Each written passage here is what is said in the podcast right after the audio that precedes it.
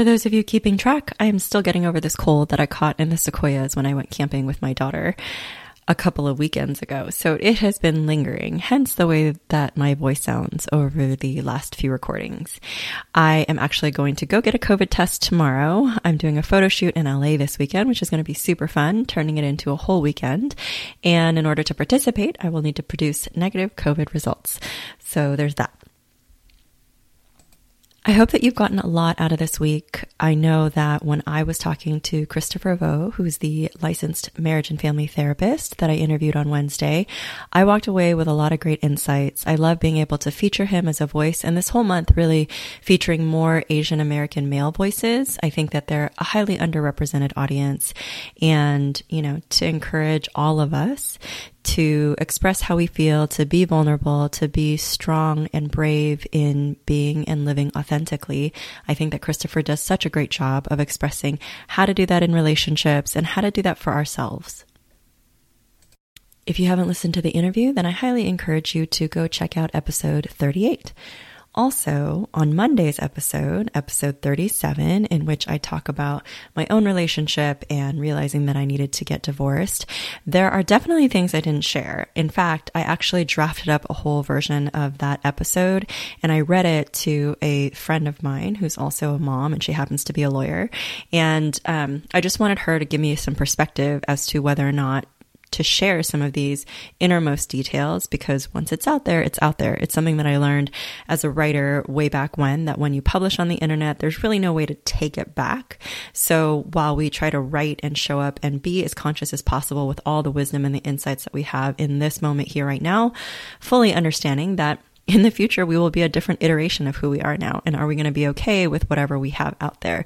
So I really loved the fact that she helped to advocate for, you know, my daughter's privacy because she is part of my life. But in my telling my story, I'm also telling parts of her story and whether or not she would want to have that out there as she grew up and became an adult or just, you know, the inner workings of my marriage. So if those are some of the things that you are curious about and you want to learn more about, then I highly encourage you to go to the Patreon page and support this podcast. And then you'll have access to Ask Me Anything sessions. So if there's something in all of these episodes that you've really wanted to ask more about, which as I've gotten feedback from different listeners, that is absolutely something that's happened is people have told me, wait, I need to learn more about this. I need to know more about this. I have a question about this. So if that's you, and you want to ask those questions to me in real time, then go check out patreon.com forward slash fuck saving face. That's fuck without the U. And you will have an opportunity to do that.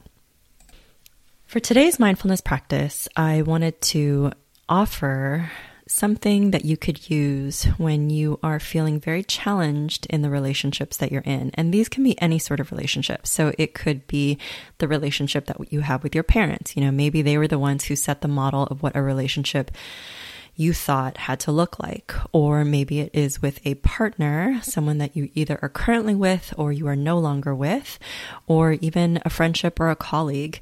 Maybe, you know, having these interpersonal relationships can be very challenging. And it can be especially so if we've not learned how to communicate effectively what it is that we're feeling, what it is that our needs are in order to get those needs met, and then how to also effectively listen. So to hear when other people are communicating to us. Because remember what Christopher said is that we all have these love languages and we are usually expressing in the way that we would like to be received in the way that we would like to receive that love.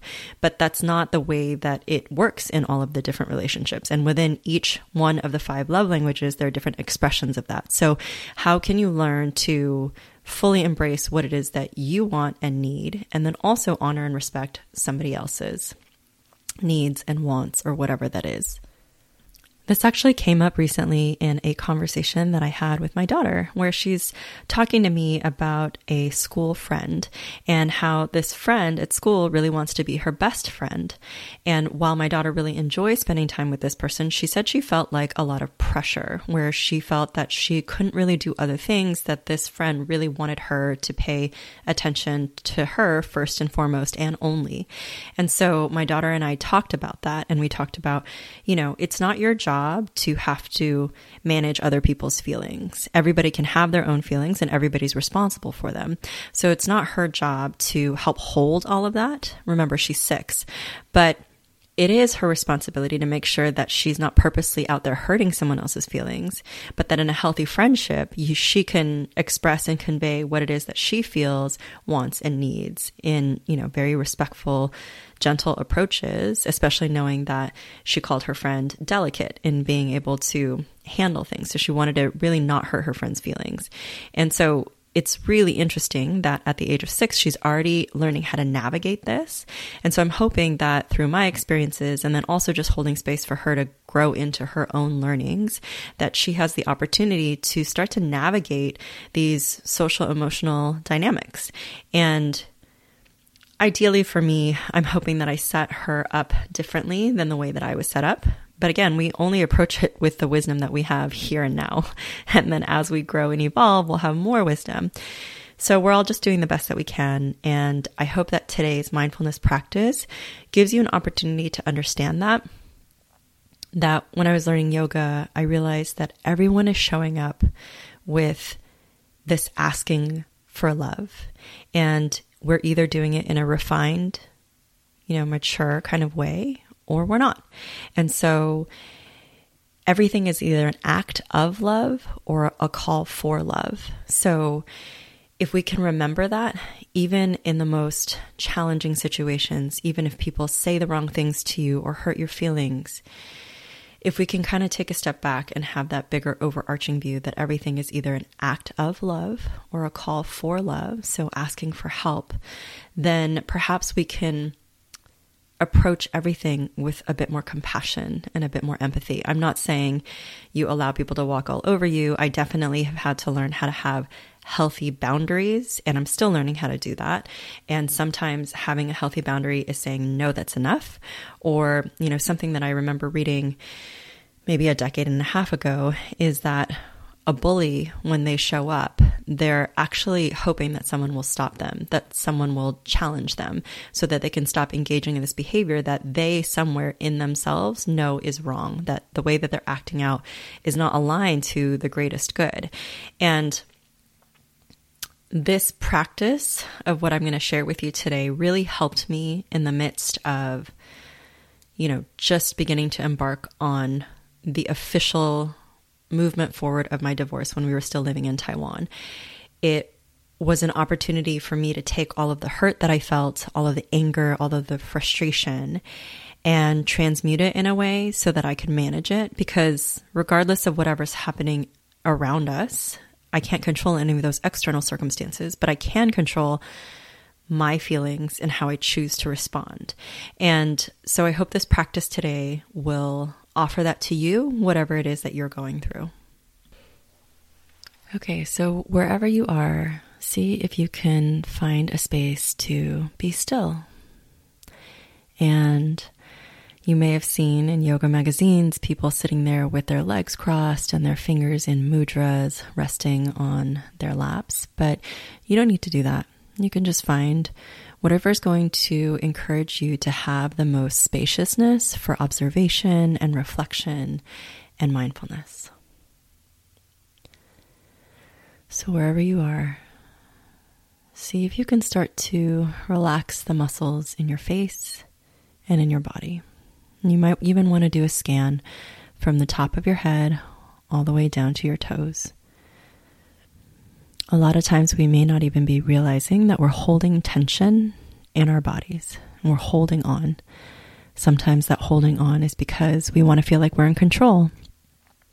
Sometimes the feeling on is because we're afraid to let go. Sometimes it's because we're not sure what's going to happen and the unknown can be really scary. So there's this anticipation of the other shoe dropping. Wherever you are, See if you can start to connect to your breath. And with every inhale, bringing in new life force energy.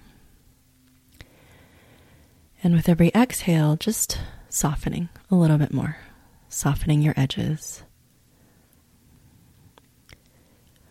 softening the grip, metaphorically and literally. Can you find more ease in your being?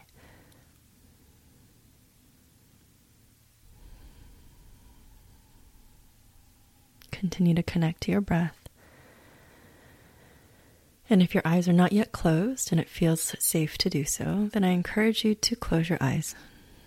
Just let your lids rest. Bring that outward seeing inward.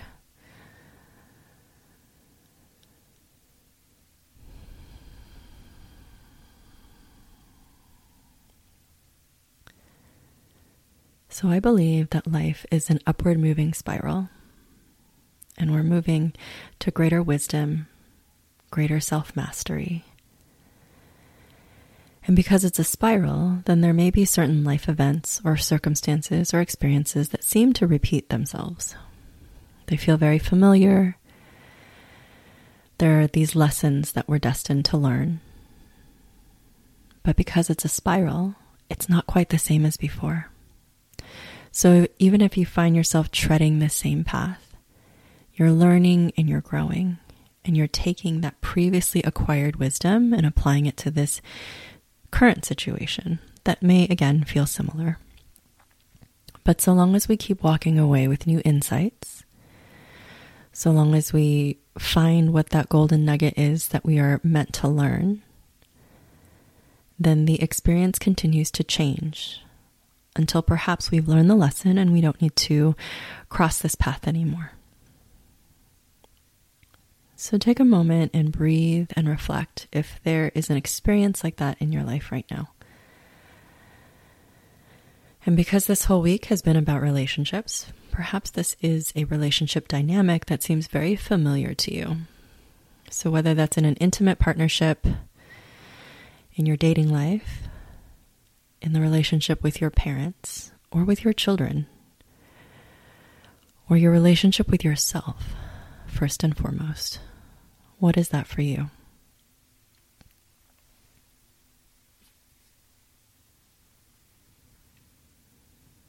If anything feels really heavy, then take a big breath in and sigh it out. You can use your breath as a tool to bring you back to center, bring you back to a sense of safety and security, to find your footing and your grounding.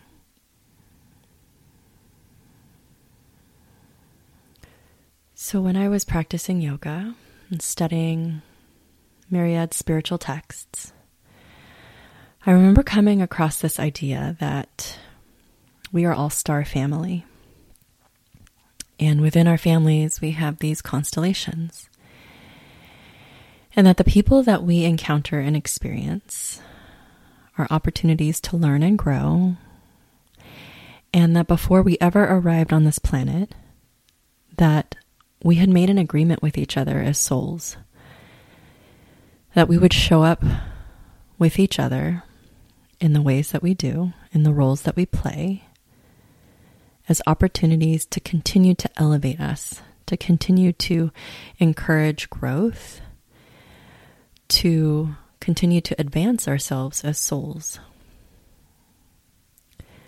So these soul contracts were made before we ever arrived.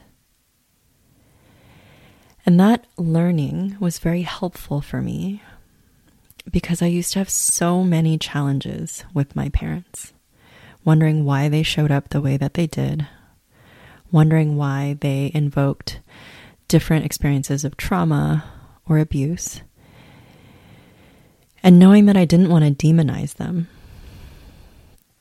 that in fact I truly believe that my parents were trying the best that they could with the tools that they had, and also with the own journeys that they had to endure and experience with their parents, and then their parents before them.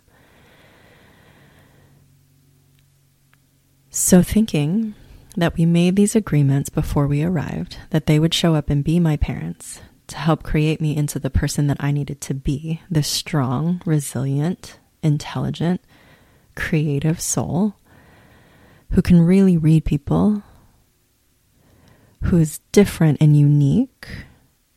But in order to celebrate that, really had to push through different templates of what was set forth for me that was acceptable and wasn't to learn how to communicate in ways that I can be heard and that I can hear others. All of that. In order for that to happen, they had to show up in the ways that they did. And it lent a lot of compassion because they signed up for pretty hard tasks. They signed up to go through their own variations of depression, mental health challenges, relationship dynamics, successes and failures. And for me, looking at them, they sign up for pretty hard, arduous roles to show up as the parents that I needed to have to become the person that I am now. If they had shown up differently, would I be the same person now? Probably not. Would I have had an easier experience growing up? Probably so. But the fact that we made these soul contracts allowed me to have a bit more freedom, understanding, compassion, and empathy for them and for me. That I chose this path as well, that I chose to have the experiences that I did growing up to mold me into the person that I am. And then when it came to my marriage, I distinctly remember standing on the sidewalk in Beitou and having this awareness of the fact that my ex husband, my then husband, signed up with me as a soul contract to bring our daughter into this world and also to show up in the ways that he did, to challenge me, to show me the areas where I needed to grow, to show me how to find my voice and my power. And then, in my estimation, in my eyes, I don't believe he signed up for a very easy experience as well. So then I had more compassion and empathy that that is the role that we agreed to before arriving here. And what a sacrifice that was for him and for my parents to offer me the gifts of being that I have now. If this storyline works for you, then I encourage you to try it on. If it doesn't work for you, that's perfectly okay. You can let it on go and just continue coming back to your breath, letting your breath thread a deeper awareness, a non judgmental space for whatever it is that you're going through. Again, in the future, I may have a different perspective. But from what I learned when I was becoming a yoga teacher, from this understanding of an upward moving spiral and the family constellations that we are a part of, this storyline worked for me at the time that I needed it the most. Does it mean that I still don't experience it, that I still don't experience challenges? No, I still experience them. I'm imperfect. And I'm learning. And I think as long as there is that curiosity and willingness there, then there will always be opportunities to pivot to make right what went wrong, to make amends, reconciliations, or full stops so that we have the freedom to keep moving forward with the lives that we were meant to create for ourselves in the healthiest way possible, mentally, emotionally, physically, spiritually, and for all of those who we love.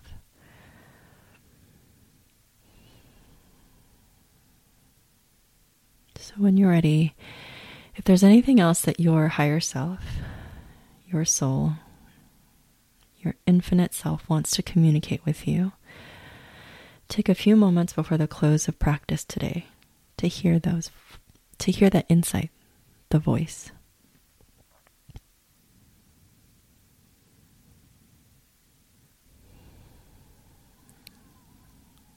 And if silence is what you need, then just continue to come back to your breath threading your practice with your inhalation and your exhalation.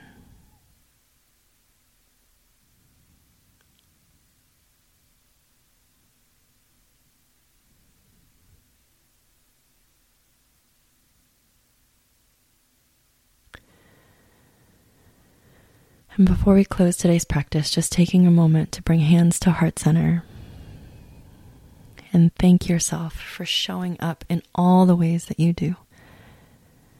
I have said it before, but you have made it through every single one of the hardest moments of your life up until now. And you have also created so many opportunities to find joy, to find peace, to find safety. Every moment is an opportunity to write a new story.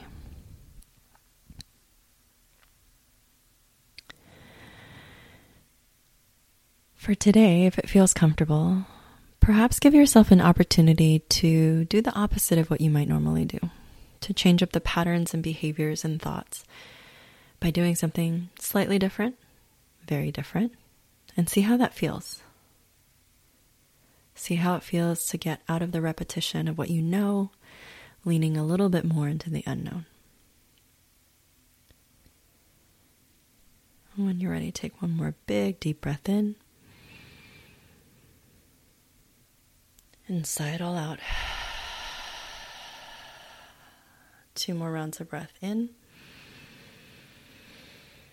Sigh it out. One more deep breath in. And deep breath out. And gently float your eyes open, coming back into this room, back into this moment. I wish you a beautiful weekend and I will see you next week for more stories.